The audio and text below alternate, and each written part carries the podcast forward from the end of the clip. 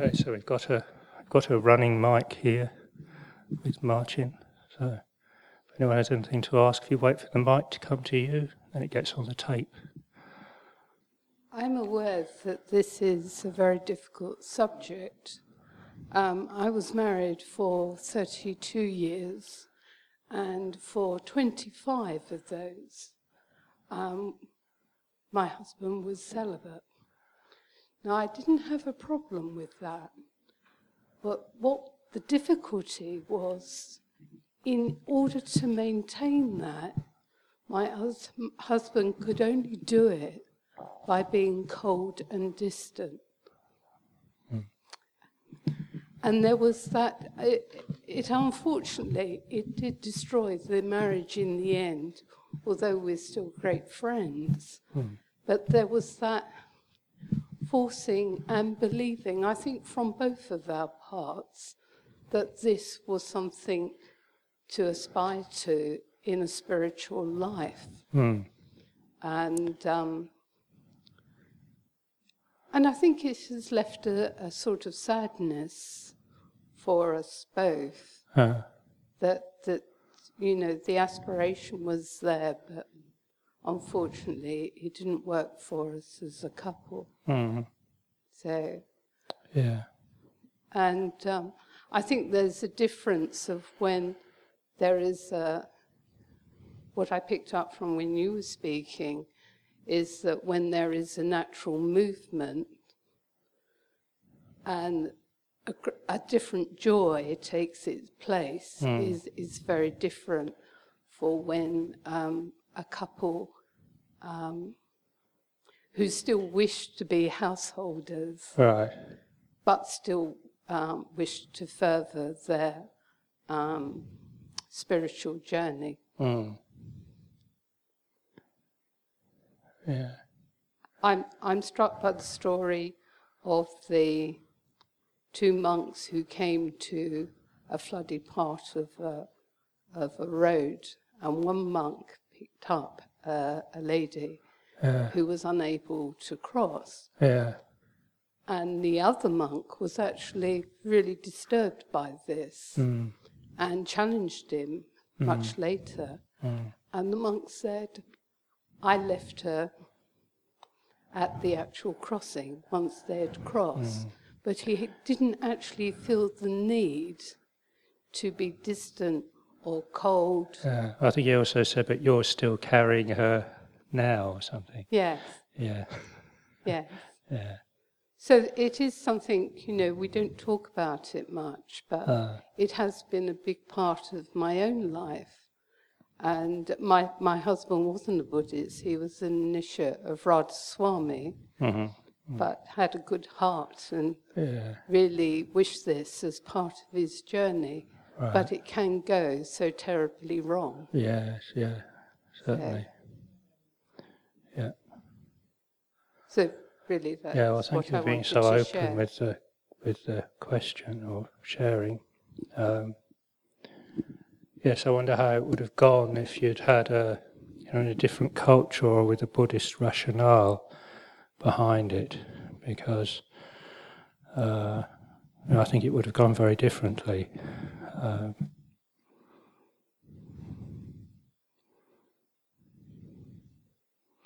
yeah, as I was trying to say in the talk, then you know it's something that you pick up with a particular purpose at a particular time, and if you pick it up in that way, then there isn't a need for uh, kind of cold distance.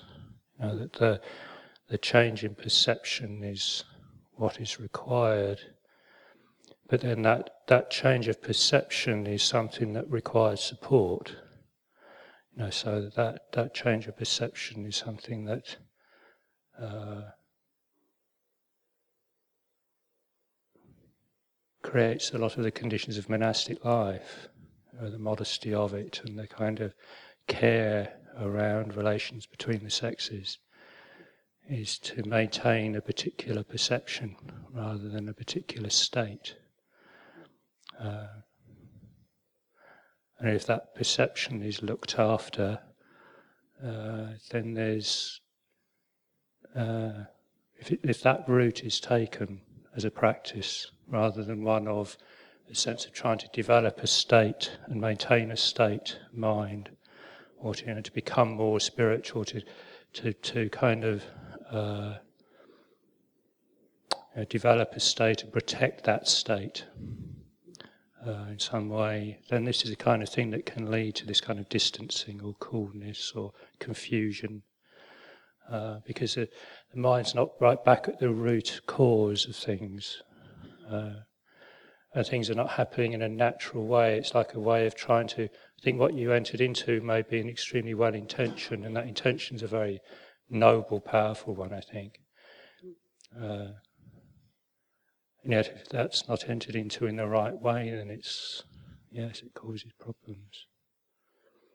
And so, I, you know, this is one reason why, you know, saying in the talk how people are reticent to talk about these kinds of things, not just also because you know, uh, issues around sexuality tend to also to be fairly loaded, but um, but because there isn't really the kind of cultural norms to hold these kinds of practices or experiences.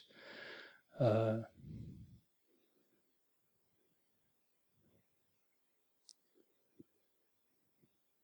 and it's a danger that in Westerners can be very uh, intellectual about the practice, then they can enter into something from a, a very heady place rather than from the heart. Uh, and get the wrong, put the wrong thing first, or not. Uh, I try to push things along with ideas or ideals rather than waiting for the fruits of the practice to lead you along, uh, which, as you were saying at the beginning of your question, is a more joyous way of of going about it and a more mutual thing. You know, it's not not, not one person taking a stand against another, uh, which is what your your story seems to kind of suggest. Um, but a more mutual thing. Uh, But it's true that in your entire culture, then it's not just monastics that practice celibacy. You, you meet people, couples in Bangkok, particularly you know refined areas of Bang, of Thai society, uh, where couples practice this. Uh, and this is uh, this may be slightly different. It's a bit like you know the Buddha talked about uh, occasionally we talk about the practice of, sexuality, sexuality or sexual intercourse, in particular, as a as the practice of uh, village folk, uh, and that uh, you know there was clearly a it, it, seems a kind of level of refinement in in society, uh, other circles where uh, sexuality was related to in a different way. So, quite what he meant by, and the wording is very different when he talks about uh, sexual intercourse being the coarse practice of village folk. The language is different. I'm not a Pali scholar, but the Pali is different. So, you get a sense for something very coarse. Uh,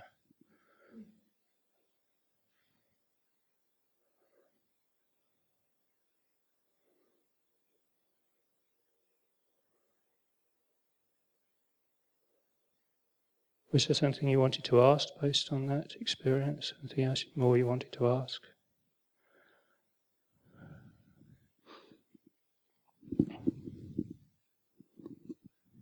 I don't think so. I just wanted to share my ah. practice, um, something because we're here as lay people. Yeah.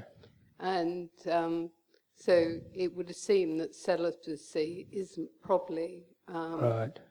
very but because I've had my own experience, yeah, I know that it it can't just be aspired to. Yeah, um, it, it does need, and I think through as you were talking, I, I I sort of got a glimmer that it is actually moving from one state to um, another. Um, we have both since. Uh, continued to be celibate. It, It's a choice that we've both made. Right.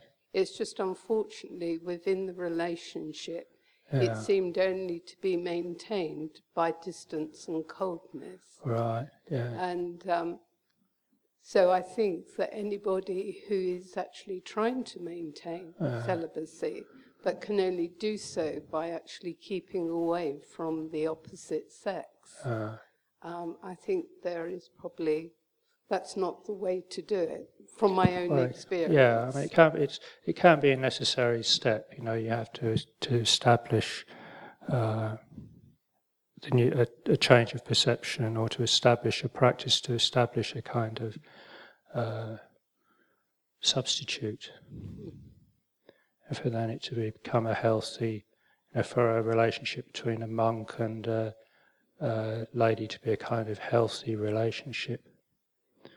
Uh,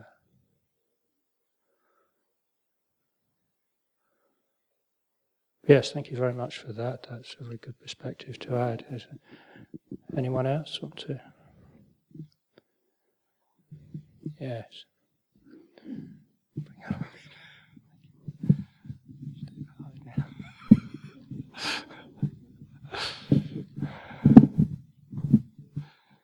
Thanks, that's fine. Yes. You hear me? Yes. Yes. Um, I'm constantly translating in my mind, so please excuse uh, if I don't get to the question immediately. Um, but I was trying to understand the abstraction that you talk about when you're getting from meditation to the samadhi and trying to look at the body uh, without, you know, taking your mind out of the body. That means it's not my body. So I try to relate that to the sotapanno, so on state and say that I concept. Um, so I was, I was trying to understand that I'm sort of, uh, because I don't do that kind of meditation, so it's very difficult to realize it, Yeah. uh, the level of ab- ab- uh, the level of abstraction. But is that the first question? Is is that what you are trying to allude it to, which is the prajna and which is wisdom, and the karuna, which is the compassion that you get from um, getting rid of I, I concept, or try to try to Yeah. see that from our, our outside. That was the first question, and the second one is that Can we? Could, do you mind if I answer the first Yes, sorry. one, and then before, and then we go on to the second one. So, uh, in terms of uh, to answer that question in terms of another way of um, looking at progress in the practice, as the gentleman was asking about how this relates to spiritual attainment. Um, then, if you look at the first three fetters, uh, then one of these is self view, or it's often translated as self view. And yet, if you look at the Pali, break down the Pali, Sakkaya Ditthi is the, uh, is the word, and Kaya means body. So Sat means established in, Kaya means body, Ditthi means view. So it's a kind of established in the body view. Uh, Sakkaya Ditthi much better translation of it than self view. Uh, it's kind of seeing, not uh, so much seeing the body as self, uh, but seeing the mind, seeing the mind is established in the body, uh, reliant upon it. Say something like that. And this, uh, these, this is one of the first three fetters. So this is what goes when you uh, enter the stream is uh, this one, and uh, the other the other two fetters, then they they fall uh, when this one falls. Uh, what Ajahn understanding. If you undermine uh, Sakkaya Ditthi, uh, then doubt, Vicikiccha, and attachment to rites and rituals, which are the other two, the first three fetters, fall because you understand the path of practice completely. You see the path, you see the path is to let go of, is to, to examine and to see clearly the relationship between mind and body. Um, so your attachment to rites and rituals goes. You're not just trying, you're not just practicing emptily. You're practicing meaningfully, and your doubt also goes because you've seen the path. So, uh, Mr. Ajahn Chah uh, would emphasize Ditthi uh, in that way. So, do you want the second question? Yes, the second question is that um, since obviously you have experienced this state um, several times, I'm just want to ask you that is your when you are not meditating, when you're not in the samadhi level, would you still be able to actually uh, sakkaya ditthi, get into that state without actually being in that state? In samadhi, that's a good question. Uh, so this, this, gentleman is assuming that I've been in this state many times. Uh, this is an assumption. Uh, but you know, perhaps uh, this is for me to know and for you to find out, isn't it? By asking the right questions. Uh, this is a good question. That uh, there is this uh, knowledge there. So this if this knowledge is related to the practice of samadhi, then is this knowledge there when the samadhi isn't there? It's a very good question. Uh, kind of is the answer. You know, that knowledge is fully there when the samadhi is present because the hindrances aren't there to obstruct it. And yet, if that truth has been seen for just a moment, and mind is seen through to that, then even when the hindrances come back, it's like a cloud passing over the sun. You realize, oh, yes, uh, the sun's gone in. So you know what state your mind's in. You know, you know, for that moment, there's an element of delusion in your mind because your mind is obstructed by the hindrances. So a mind that sees its delusion is not deluded in the same way, is it, as it was before when you didn't know you were deluded. You know you're deluded, it's different, and you just have to, you have to say, well, yes, uh, you know, I, I need to put more attention into my samadhi to to be able to see through again. Um, but at the same time, it's not that you're buying things in the same way either.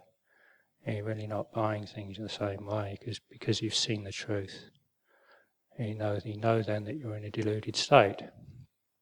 Uh,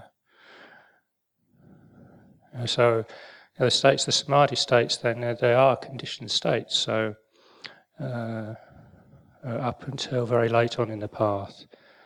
Uh, so your samadhi is going to vary. Um, your, your, mindfulness, uh, use a different word, uh, your mindfulness is going to vary from one time to another. Uh, so the first thing to be clear of is to see well, how mindful you are. You know how mindful you are.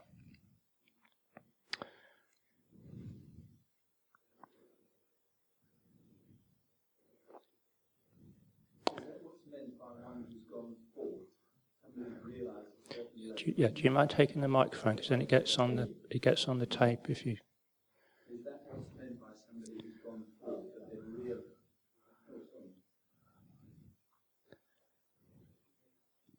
Is that what's meant by somebody who's gone forth, who's realized a certain understanding? So you could, in fact, going forth isn't necessarily some big uh, celebrationary occasion, but it could be something that you quietly go into, a, a realization within yourself. Kind of uh, go, going forth is you go forth with the intention to undertake the practice that I've been talking about. So if, if you go forth either as a samanera or a, or a monk or a siladhara in this tradition, then for all of those, then you, you accept a kamatan, which means a kamatan is a meditation object. It's something that you, you keep bearing in mind, bringing back to mind, you use as a meditation object. And uh, in the Thai tradition, then you, you use Kesa Loma Naka Danta Tacho, well, actually, not. I mean, this is part of any ordination, uh, but this is very much uh, it's put right in the middle of everything in the Thai. You know, it's emphasized, but it's part of any any monk or nun's ordination to yeah, take that on. I understand that, but I just thought that perhaps that you could, in fact, within your own journey or your own experience, quietly have a kind of a quiet understanding and realize that you, you know, you attain something, you've realized something, and then you could just carry on. And I was trying to link yes, to just, was, you know, yeah, I mean, in this tradition, you don't boast about it. No, no, don't boast. You just about carry no, on. I know you don't, but I'm here yeah. to ask a question. Yeah. Yeah. I'm not suggesting that I've got that, but it, yeah, just for clarification. Yeah, yeah. Okay. Yeah, thank you. Yeah, behind you, Oh, straight sorry. behind you.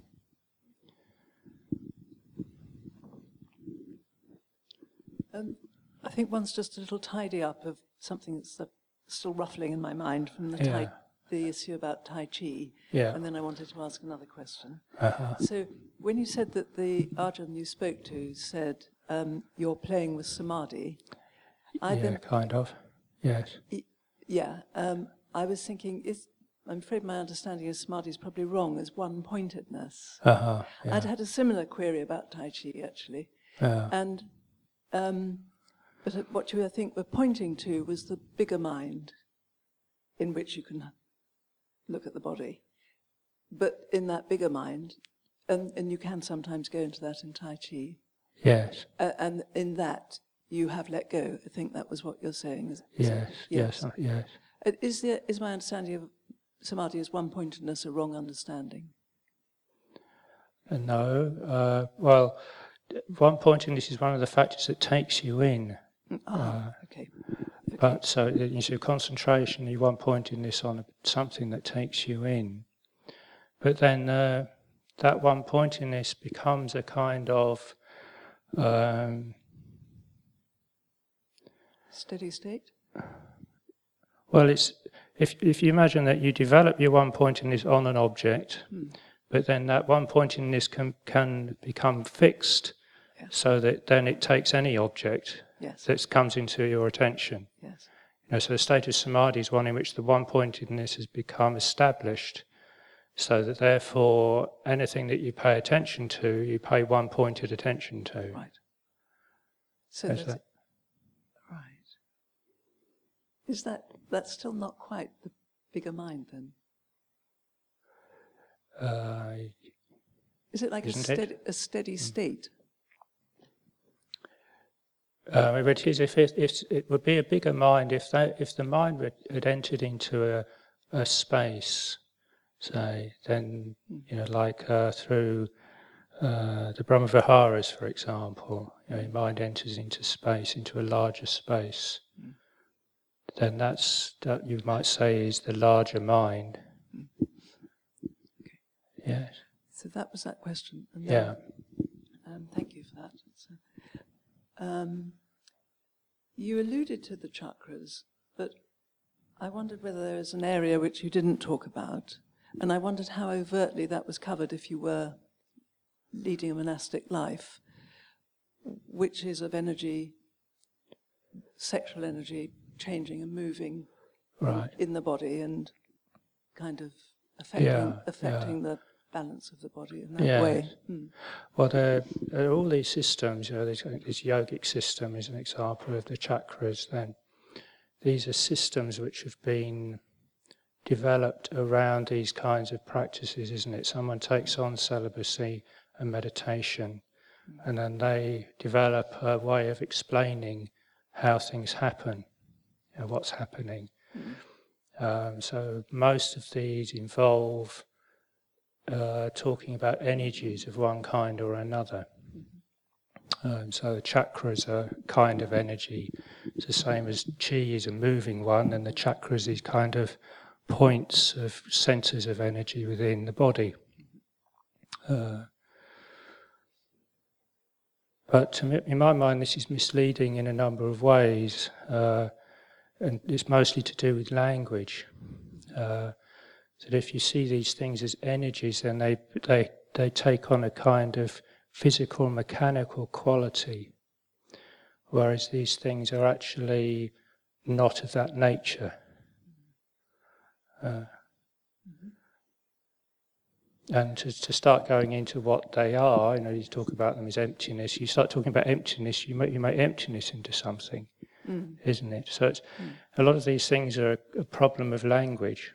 Um, so in this culture, then just the way we describe things can lead us astray, uh, which is why it's it's very useful to you know, live in a Buddhist country and to see how these things are described within that culture and to learn the language. Not that my Thai is very good, but but uh, uh, Thai is a very good example uh, of a language which is developed around spirituality, in which there's a, a completely distinct vocabulary mm. for these kinds of phenomena, which they're not mechanical words, not words, same words that he used to describe physical phenomenon. So, you know, the same thing would apply to uh, psychic abilities, for example, which you know, I just mentioned it the other day, and uh, uh, to somebody, and they said, "Oh, surely you don't mean psychic powers?" like mm. this. And they said, "Oh no." I said to him, "Well, yes, but you know, I, and I know I realised that you know when I was young, then psychic powers were all about you know con people with you know con men in crystal balls in fairgrounds was my kind of idea of it. You know, tarot cards, and to me it was all you know. Uh, I had it all dismissed in my mind." Uh, or you know, it was either that or it was something very spooky and dark and kind of oh, scary, like voodoo or something. Uh, and these are all the kind of traps we can fall into if we make an overlap between these kinds of states and and or other states.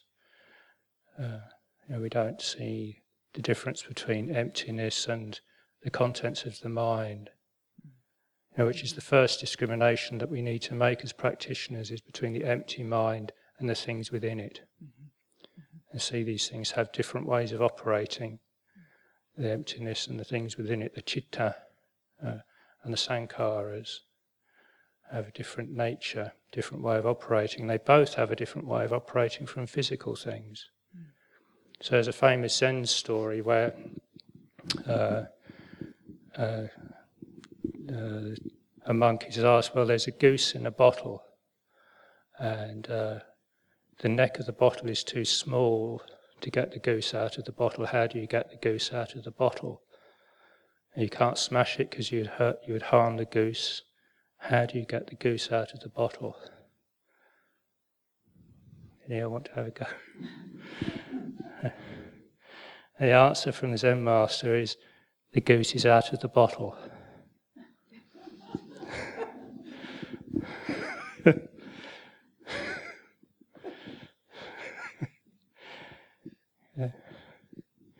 If you're talking about things of the mind and of perception, then you're talking about a different thing to the things of physicality, isn't it? And it's so easy to confuse the two. You know exactly what we can do around these kinds of things is to confuse the two. Whereas if you don't, you know, there can be the most completely simple solution. Uh, or just a different perception is the solution. Uh, so this this story rather well describes how if you have a different perception of the relationship between the body and the mind, how things are transformed in an instant. And it's not that we're doing something or you know that we're channeling our energies in a different way, although these can be useful ways of talking about it up to a point. Uh, we'll end up with something stuck in a bottle, or you know, we'll end up we'll end up um, limiting ourselves. All these skillful means, you can see all these things are skillful means, yoga, tai chi, or something. You know, but we just end up in a prison through it, one kind or another. Because we've, we've conceptualized something. You're talking about the big mind, where as soon as you conceptualize something, then your mind has entered into something small through its conceptual nature. You know, so the Buddha would say, you know, somebody apparently told the Buddha, well, uh, you know, his idea was that the mind is everything. I said, what, what, what, and the Buddha's response was, what an incredibly stupid view. Why is that the most incredible? He said, this is the most incredibly stupid view. Why is it the most incredibly stupid view? Because the view of it is this big, and what he's talking about is everything. So it's making everything this big. yeah. You see what I mean? Uh, so this is where you know we can think, we can wonder about uh, you know, where thinking or philosophizing comes in the practice, but where it where it enters as deeply into us that it becomes perception, formation of perception, it can radically form what's happening. Uh, so to have a clear perception of what we're doing when we're doing something like Tai Chi or yoga, then to have a very clear perception of what's happening can become fundamental. Uh, and the, the practices that people you could struggle away at something for years and years and years, and you go, oh, I think I've got a little bit of chi. There it is. Uh, can just be totally radically transformed uh, through seeing something in a different way, or just through complete sincerity. Uh, so, you know, I practiced Tai Chi for about 20 years when I had an experience of one day I was, I was walking and uh, I was completely exhausted. I'd had, this, had a whole run of bad events and uh, disasters actually in my life. And I was so exhausted, I just said to myself, gosh, you know, if I fall down right now, I just fall down. I give up, you know, that's it, I give up. Uh, and as soon as I thought that, then I had this very strong sensation arise at my crown chakra, which is what I've been looking for through my Tai Chi for about 20 years. uh, I got these little glimmers of, oh, yeah, I think there's a little kind of tickle there, you know. I think I'm doing all right. But when I really let go, you know, that's all that was there to hold me up. It was a totally different ball game. Uh, so that's what, you know, we have to take ourselves to the point of completely letting go with absolutely no hope of anything. Uh, that's where the big fruits come. And the thing that we need to let go of most of all is the body. That's the fundamental one, that's the big one. You know, we can work up to it with all the other little letting goes, which, you know, are forced on you in monastic life, where you have to, you know, let go of little things, well, sometimes not little things, sometimes big ones. But uh, you know, you're working up to letting go of the big one, which is the body.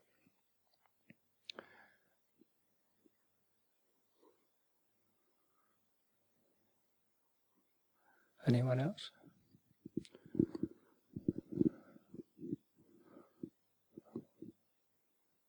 Have you got any Tai Chi yoga people here? From this lady. Yeah.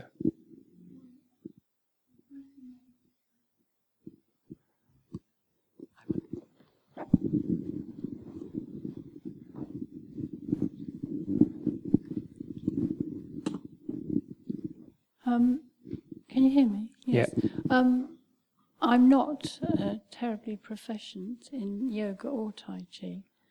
Um, but my mother always did yoga, and I used to go with her. And when she died, I couldn't do it. It made me feel too sad. Uh. So I started going to Tai Chi, and I was a disaster. I've, I've found it really hard. I just uh. couldn't remember anything. but I found it terribly profound at the same time because, and like now, I do different uh, practices which I won't go into. But what struck me was it was the most amazing form of honesty that I'd ever encountered. Because uh. I find lying, I'm a fluent liar. Even without thinking, I, I can be, I can find myself lying, and I'm not proud, but I just do it all the time. People who know me know I often say, "Oh no, actually, it wasn't like that." I don't know why I said that, but um, with I found with um, those practices, there's no possibility of lying because uh, you're up, up against it. Right. But when you say about forgetting about your body, um, I want to say that in those practices I can see that. But when you talk about sexual practice, I find that ever so different because um, it kind of, I've always sort of wondered whether to be a monastic person, you have to be already a cool sort of customer. All right. But then, um, uh, when having listened to Ajahn Sumedho, he doesn't strike me as cool at all. Quite uh, the opposite. You know, fiery. Yeah, fiery. Full of life. Yeah. So uh, listening to him, I was encouraged to think, no, you could be fiery and full of life yeah. and still want to practice. Yeah, can I can I jump in there and yeah. just answer that bit because that's a very important point. Well, that's that, really what I want to that say. That is okay. Yeah. Uh, yes, you can. You can still be fiery and full of life. Um, I'm not feeling like that right now, uh, but you can be. uh, and certainly, you know, someone like Luang Por Sumedho is a great example of that. Uh, but that's the reason that, and if you see that, then that shows us something very important that that uh, the cool, this kind of coolness of mind that I'm talking about is is beyond the kind of conditions in the mind. It's the it's the thing that they float around in. Is what we're talking about. So you can still have uh, passions, uh, definitely, uh, and that, that, that your passions can become directed into a different place. So uh, it's a common misperception that if you lead a celibate life, that your passions kind of die on you. But they, that's that, that can be if you lead it in an unskillful way, but if you lead it in a skillful way, then that's not tr- that's not the case. Uh, the Buddha says there isn't such a thing as sexual energy, which is just going to die if you don't uh, keep it going. Uh, uh his take is that there's a there's a life energy which can go in that direction, or it can go in another direction. And so a lot of these uh, yogic and Tai Chi practices are designed to take that energy in a different direction. So it doesn't mean that you have to be a cool kind of guy. Uh, but there's different kinds of coolness as well, isn't there? There's a, you know, there's a, there's a hip kind of coolness, and there's a, there's a withdrawn and cold kind of coolness. And as I said in the talk, you know, the, you know, one reason why people shy away from talking about these kinds of things, I think, is that it's very hard to understand the kind of state of mind that you arrive at unless you've experienced it. Uh, and the fact that it, you know, it is at one point it's a kind of universal state of mind, and yet it can have a very individual manifestation from one person to another, or um, just how pleasant these things are. Uh, but that there can be a, you know, that, that people can't find it difficult to understand how there could be a warmth in relationships without sensuality. And yet, to me, that's just tying the two together. Uh, you know, I actually, you know, have experienced more warmth in my relations with, with other people through the celibate life because there's a kind of a safety, a boundary that means that you can be warm without without thinking that it's going to go in a in a direction that you in in, in some uh, go down the trammels, so to speak. Uh, it's kind of warmth with freedom rather than warmth with warmth that just gets hijacked by something, hijacked by something outside of it. Uh, Gandhi thought like this. I mean, Gandhi tried for very many years to lead a celibate life, wasn't very good at it. He was married, and uh, he said that to him, then he he uh, saw for himself that that his life could be unconditional if he led the celibate life, whereas if he was if he when he was engaged in a relationship, then his love became more conditional as a result. Uh, he became attached to a particular person, loving a particular person rather than everybody. uh, you know, the ideal of the, the monastic life, the celibate life, is to, to love everybody. And you know, the Buddha was asked how, you know, how can a monk be, be happy in a celibate life? And you'd expect to say, well, because you get jhanas and samadhi and all these you know, loved great things result. Uh, what he said on this occasion was, well, because he can see every lady as his sister. That's how a monk can be happy in the celibate life. You see everyone as his sister.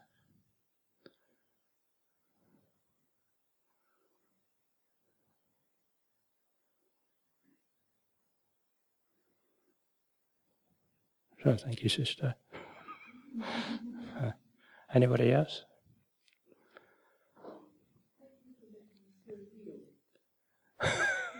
I am real. I'm not very well, but I'm still real. yeah, I've had a, I slipped a disc, so this is why I'm kind of lounging and. Um, there's a lesson in body awareness. So when a friend of mine heard that, he said, "Well, they, they, here we are, mindfulness of the body, practical." Thank you. uh,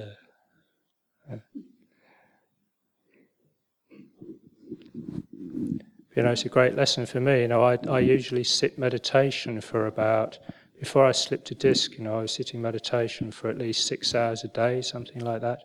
I haven't been able to sit meditation for six months. so, uh, a great lesson. Yeah. Oh, yeah, right.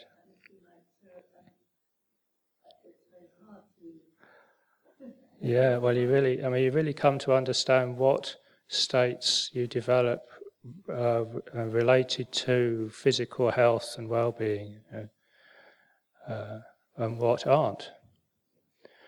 Um, as a better example, actually, within my own life, is that 10 years ago, the first time I injured this particular disc in quite a bad tractor accident. I was just a junior monk at Chithurst, and uh, I'd just come out of one of the best retreats of my life. And uh, meditation was going great. And uh, but uh, I was in absolute agony that time. I'm not in so much pain this time, but I was in absolute agony that time. And there was just one quality of mind that didn't, that just was untouched by the pain, just one. Uh, so to me, that's the important one. You know, that's been lifted out as whatever else is happening, you know, whether there's samadhi or no samadhi, or brightness of mind or no brightness of mind, whatever else there is or isn't, that's the one. Know, this knowingness is the one.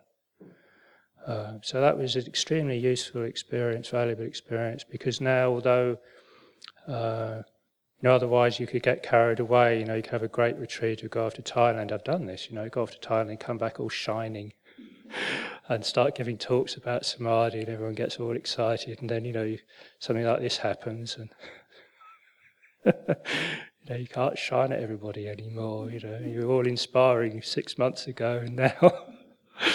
uh, but uh, you know, you begin to realise what's really important. You know, is this is wisdom underneath things, wisdom and compassion. So, you know, for me at the moment, then you know, to to be able to continue to be compassionate and to have the patience to do my exercises and hang upside down and all the things that I do every day to keep myself from getting all these neurological symptoms. Um, uh, the patience that's required for that, you know, that uh, rather than trying to get away from the whole thing, or, you know, but also uh, realizing that that the wisdom element is the thing that I can abide in. Uh, that's the thing where you can sit, you can sit in, and you're all right, you know, despite the fact that you're a bit dozier than usual or whatever you are.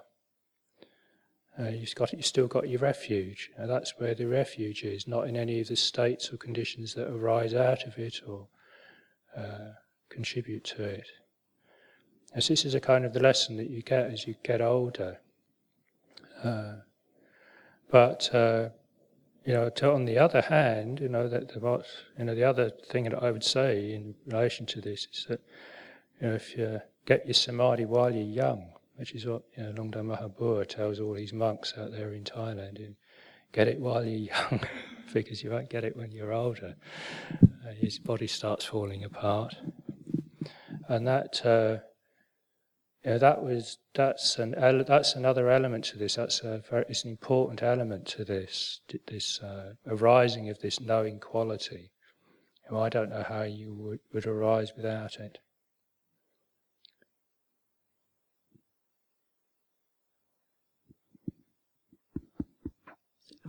Uh, anything else? Oh, over here. on? Yes. Yeah. Uh, yeah.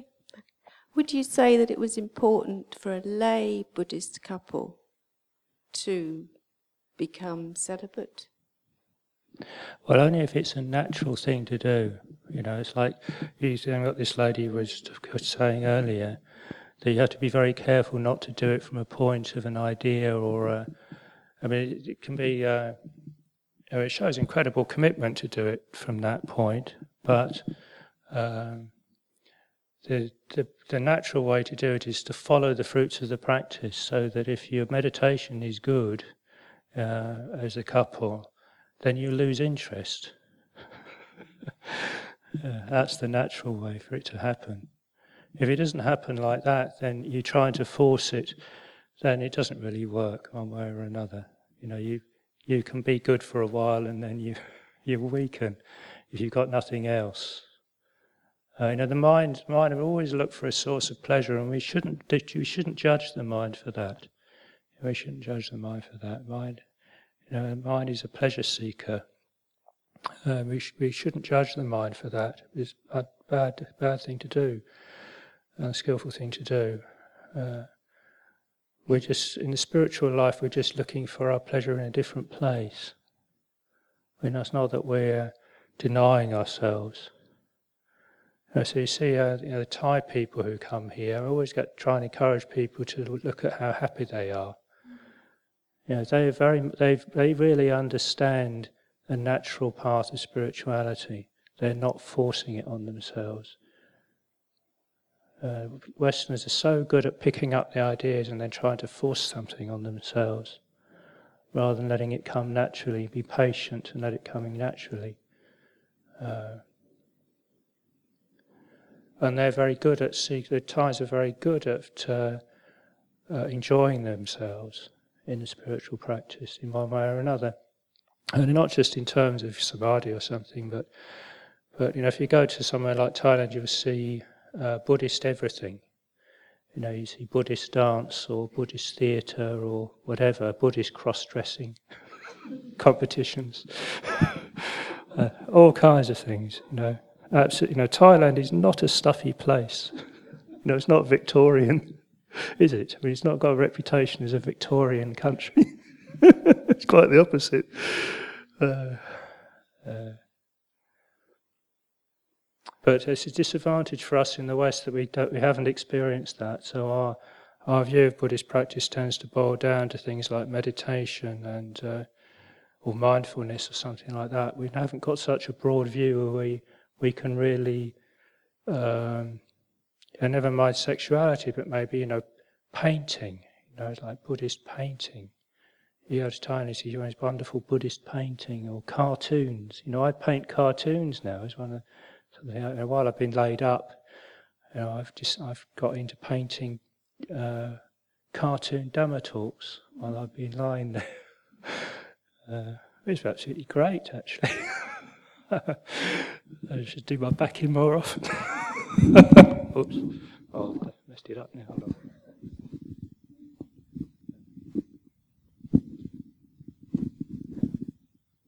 Terribly untechy.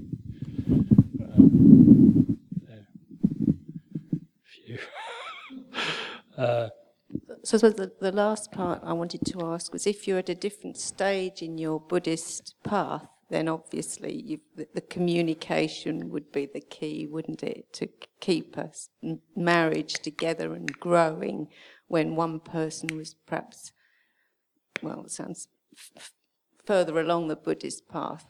Yeah. If you know what I mean. Yeah. yeah. yeah because the, the marriage could get a little bit, or the union could get a little bit out of sync and strained or something. Yeah, yeah. Well, I say, well, that's that's an idea that I was trying. To. I told this story about the king earlier, the king and queen, because that's another one that you know, people think. Well, if if one member of the of a partnership takes on celibacy and the other one doesn't, then this isn't going to be much fun, is it? You know, um, but in that example, then that wasn't the case. That as soon as this lady uh, got to a point where she wasn't interested in anymore. Her husband wasn't either. Um, so, but, you know, he was the king. You know, who else? Whether he's got other avenues, I don't know. But certainly in modern Asian society, you know, it's not like. Uh, you know, other other arrangements get made. I think you know the the take on the the precept around sexuality in somewhere like Thailand is that that uh, if you stick to, if you stick to an arrangement, you know, just about any arrangement between consenting adults, uh, then you're within the precept. Uh, so there are all kinds of things going on.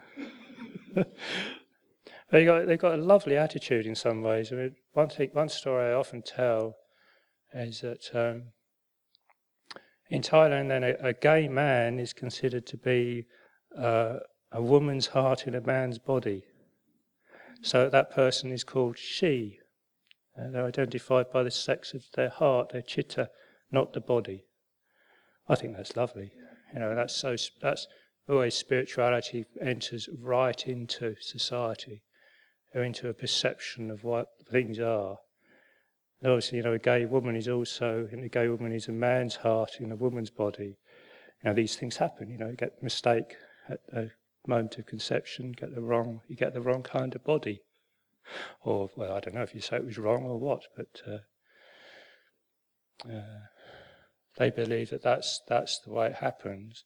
But it leads to an incredibly kind of liberal attitude towards sexuality. Uh, my brother was in, in Bangkok and uh, he met a, a soldier on parade who was in full women's makeup. And uh, it just happened that, that after the parade, he, had, he was going straight to a cross dressing competition. he didn't have time to put on his makeup between one thing and another. So there he is on duty in Bangkok in full women's makeup, and nobody's turning, nobody's batting an eyelid.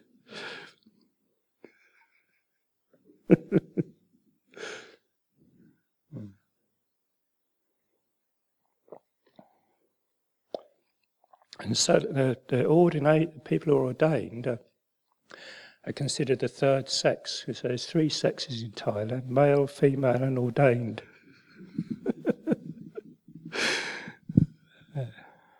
It's a very down to earth, practical way of looking at it, actually. We're just kind of out of the picture. Put us out of the picture. It's about right. uh, anybody else?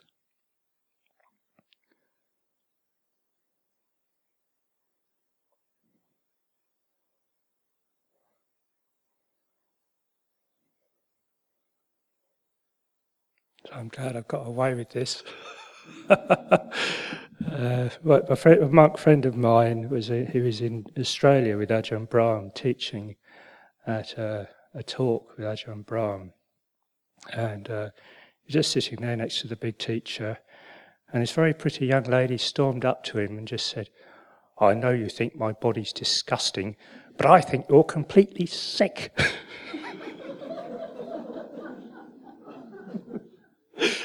if you'd ever met the monk that that happened to, he was the shyest, you know, poor man. Uh,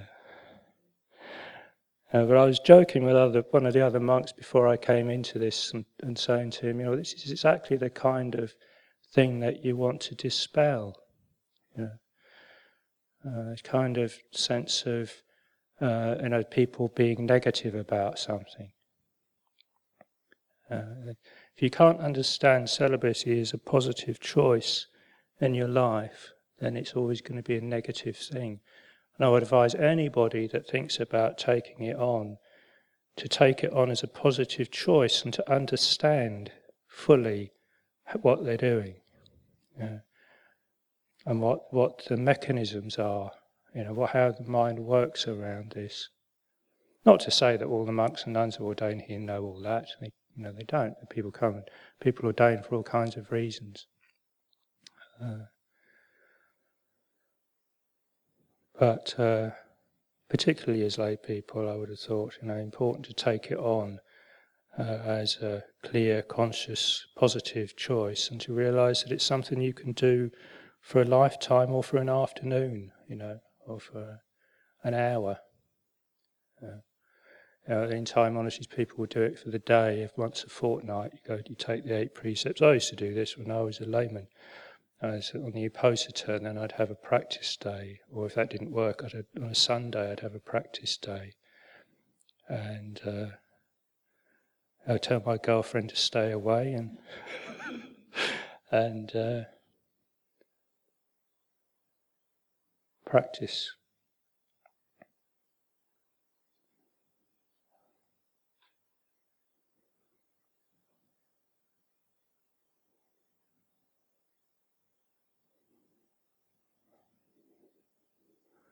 Anyone? Anyone else? I've still got a bit of juice left.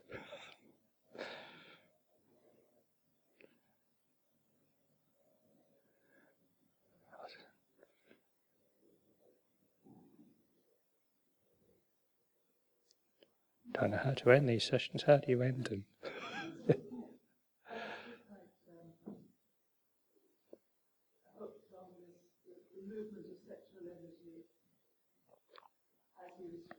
Perhaps you could, could you just repeat it into the microphone, please? So, Um, I'm still quite interested in the, the movement of sexual energy if you are re- restraining it, if you're not yeah, letting it out.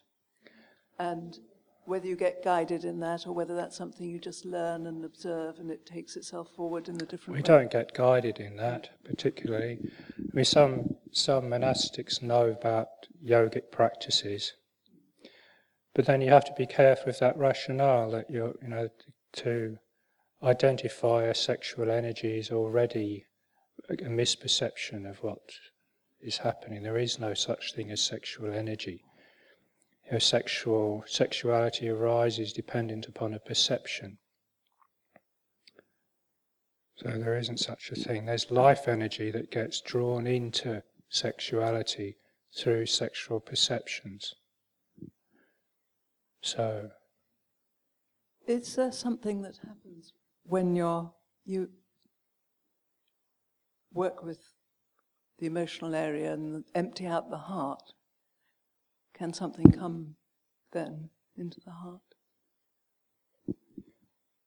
uh, explain to me how that's related to the, what we were just saying. Well, um, enough feeling I'm blushing. I did have a more intense period of practice at a much earlier time in my life. Yeah, And I was really working very hard with everything that arose yeah, and letting it pass. And the, it, it, um, it felt I was very empty, very clear, very empty, full of energy. And I did find that there was a, like, um, in the sexual area, there was suddenly a very fierce, pure kind of energy, sensation. And it kind of bolted into the heart. And my rationale for that after the event, it's like, you know, I suppose to put it crudely, it was like an orgasm in the heart. Very pure, though, very, very mm-hmm. intense. And afterwards, I thought, well, how, what happened there? Was that because I'd kind of emptied myself out in some way? So, uh-huh. so sexual energy was changing and moving. And is that s- kind of what one would expect if you were living a whole life like that rather than maybe mm-hmm. having an intense period? Uh, hmm. I think there's also a difference between what you're saying and a kind of monastic sense of it. Uh, the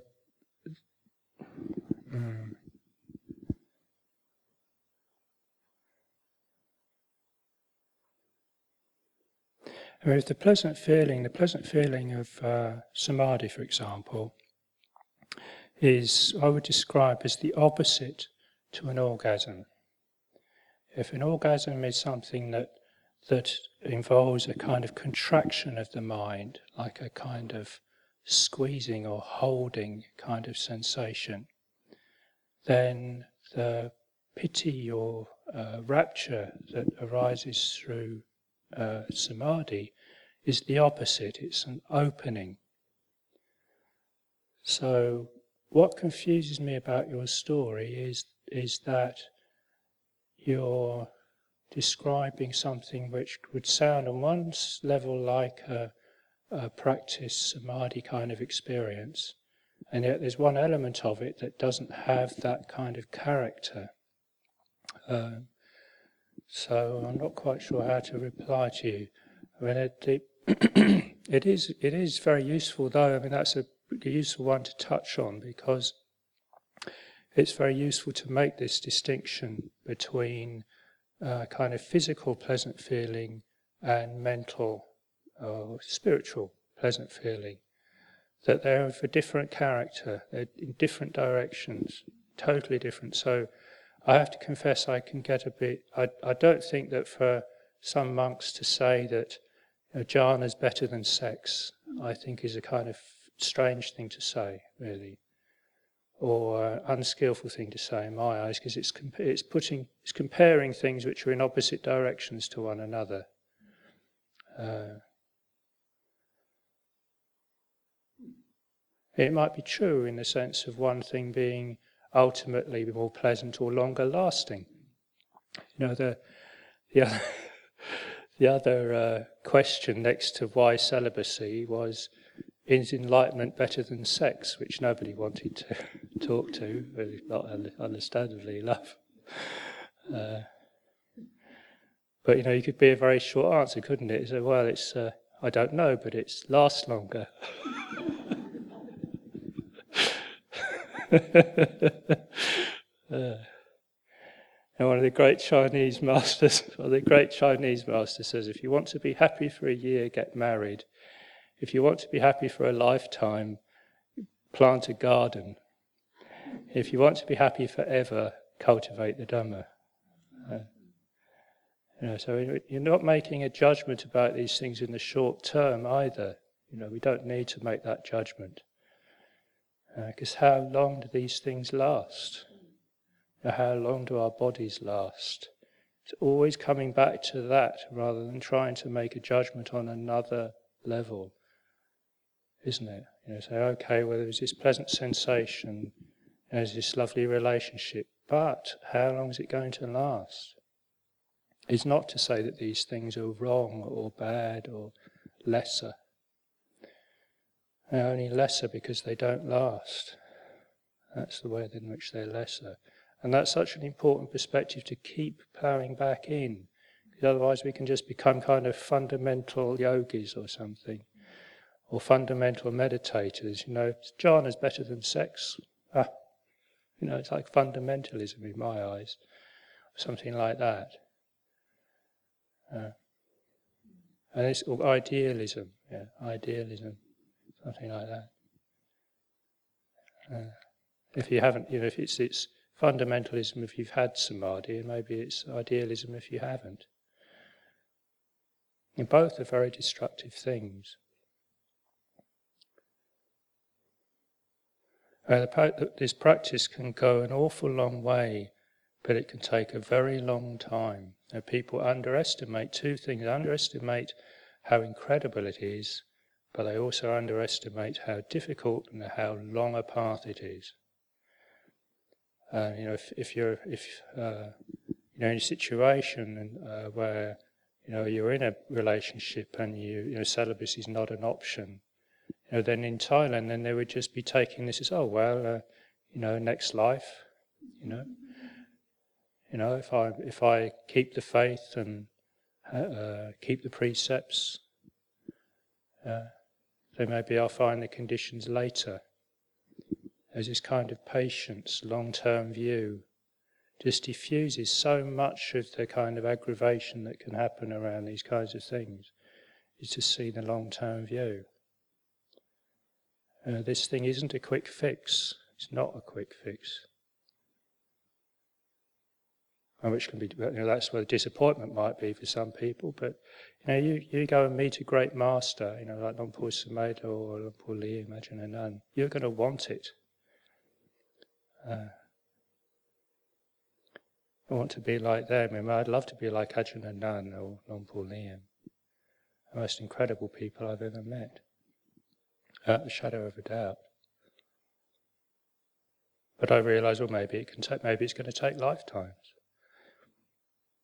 Uh, you talk to them and they can see that they've already been practicing for lifetimes to get where they are. So we can't push it or force it. You know, we have to just keep cultivating. The word cultivation, you know, Ajahn Chah used to talk about how uh, Westerners would would misunderstand and they think, well, it, he gave the analogy of a plant and he said, uh, you know, well, if you're growing a plant and you give it water and you give it light and you give it all the conditions it needs and then you watch it grow and you enjoy. So Westerners, they just they grab a hold of the plant and try and pull it to make it grow.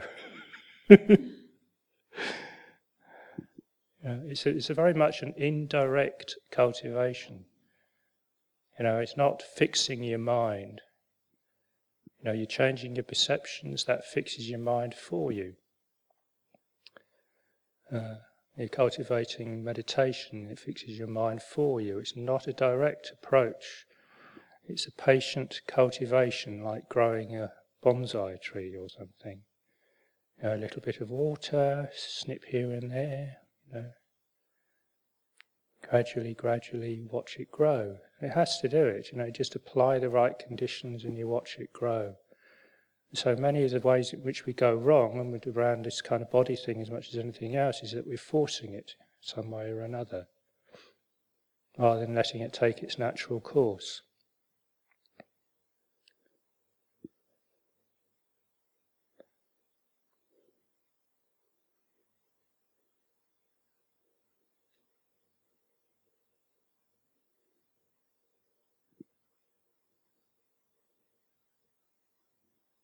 Uh, we, we, can also judge ourselves for looking for pleasure. You know, we need to we look for pleasure in our spiritual lives, and just follow that to the next step. Enjoy one thing, uh, find something that you enjoy, you know, whether it's uh, meditation or service or whatever else it is. You find a way in, something that you enjoy, and then you follow that.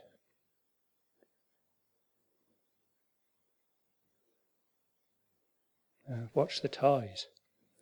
Uh, watch how they come here and they, you know, they, they cook food, they bring it, they offer it, they say thank you, they wash it up, they say thank you, and they go. And they're happy, very.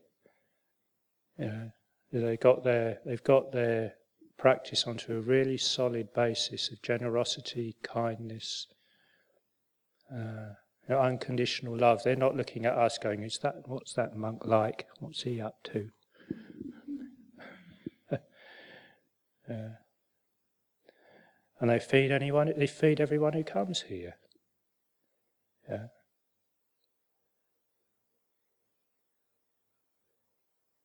This is a kind. This is where our practice finds its proper basis in this kind of uh, love, generosity. And so if we're always going to our, our, our practice looking for something, uh, then we've not got the right basis. You have to turn it around. It becomes a, a kind of giving. Uh, giving first, then giving up. Would be a good summary of it. You start off with giving, and you end up with giving up.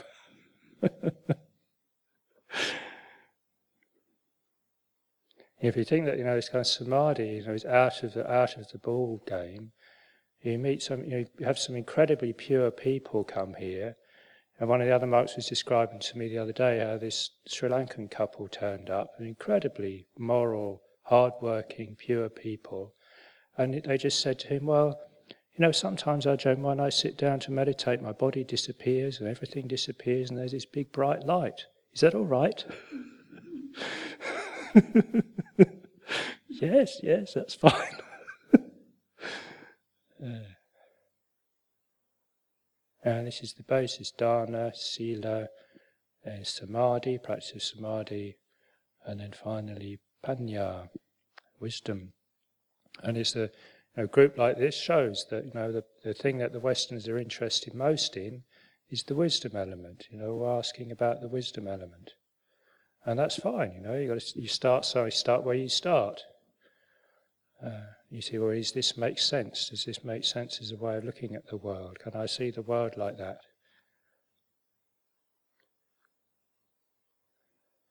Uh, but then uh, you know this needs to lead on to taking the precepts and all the other supportive practices. You know, otherwise, you're just pumping up a tire, and you get into just into meditation. It's like you're pumping up a tire; it's got a whole lot of holes in it. You're so intent on pumping that you're not seeing the holes in it. You know? So you learn how to pump, pumping, pumping away. Why isn't this tire going up? That's 'cause it's got a whole lot of holes in it, like my practice used to have. Yeah.